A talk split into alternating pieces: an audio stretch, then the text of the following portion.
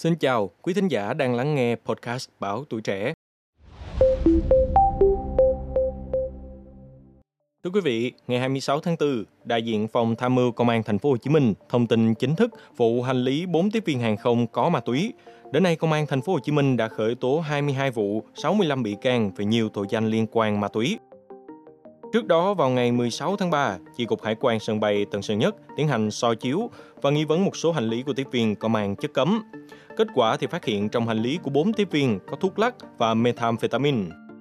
Khi kiểm tra những tuyếp kem đánh răng, nước súc miệng trong hành lý của các tiếp viên này, lực lượng chức năng tìm thấy 11,4 kg thuốc lắc và ma túy tổng hợp.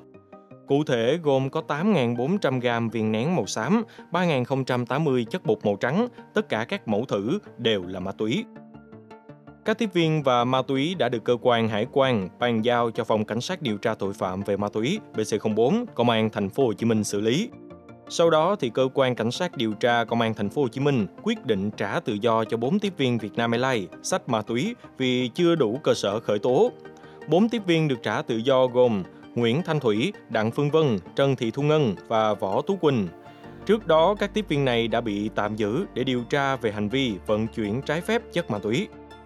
Tuy nhiên, sau khi tiến hành điều tra, có căn cứ xác định 4 tiếp viên này không biết rõ số hàng hóa vận chuyển từ Pháp về Việt Nam có chứa ma túy nên chưa đủ cơ sở để khởi tố, xử lý hình sự. Cơ quan cảnh sát điều tra công an thành phố Hồ Chí Minh đã khởi tố vụ án vận chuyển trái phép chất ma túy để điều tra làm rõ bản chất vụ việc, xử lý nghiêm những người có liên quan theo quy định. Theo diễn biến mới nhất, vào ngày 26 tháng 4, đại diện phòng tham mưu công an thành phố Hồ Chí Minh cho biết, đến nay thì cơ quan cảnh sát điều tra công an thành phố Hồ Chí Minh đã khởi tố tổng cộng 22 vụ án, khởi tố 65 bị can để tiếp tục điều tra làm rõ hành vi mua bán, vận chuyển, tàn trữ trái phép chất ma túy, không tố giác tội phạm và che giấu tội phạm.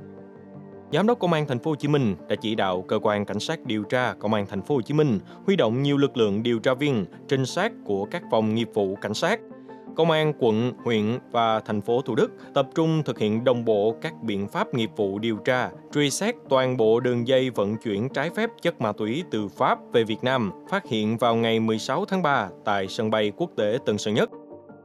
Chỉ trong 30 ngày, Công an thành phố Hồ Chí Minh và các đơn vị phối hợp đã làm rõ chuyến hàng phát hiện vào ngày 16 tháng 3 do các nữ tiếp viên bị lợi dụng vận chuyển ma túy từ Pháp về Việt Nam.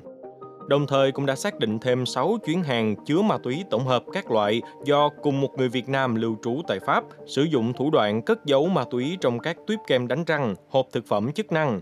Lợi dụng người Việt Nam học tập định cư tại Pháp có nhận dịch vụ gom hàng chuyển phát nhanh hàng hóa quốc tế để vận chuyển ma túy về Việt Nam qua sân bay quốc tế nội Bài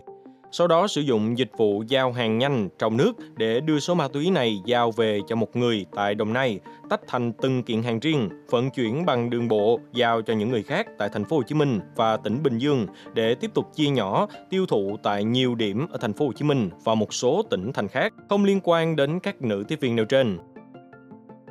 Với sự phối hợp chặt chẽ của Viện Kiểm sát nhân dân thành phố Hồ Chí Minh, đến nay cơ quan cảnh sát điều tra công an thành phố Hồ Chí Minh đã khởi tố tổng cộng 22 vụ án, khởi tố 65 bị can để tiếp tục điều tra, làm rõ hành vi mua bán, vận chuyển, tàn trữ trái phép chất ma túy, không tố giác tội phạm và che giấu tội phạm. Xử lý vi phạm hành chính 12 người, thu giữ gần 50 kg ma túy tổng hợp các loại, hai khẩu súng và nhiều tăng vật khác có liên quan.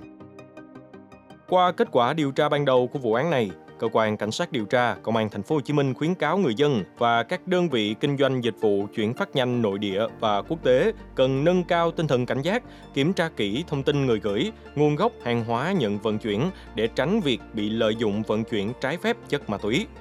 kịp thời thông tin đến cơ quan công an về các kiện hàng hóa có dấu hiệu bất thường để xử lý theo đúng quy định. Cảm ơn quý thính giả đã lắng nghe số podcast ngày hôm nay. Đừng quên theo dõi để tiếp tục đồng hành cùng podcast Báo Tuổi Trẻ trong những tập phát sóng lần sau. Xin chào, tạm biệt và hẹn gặp lại.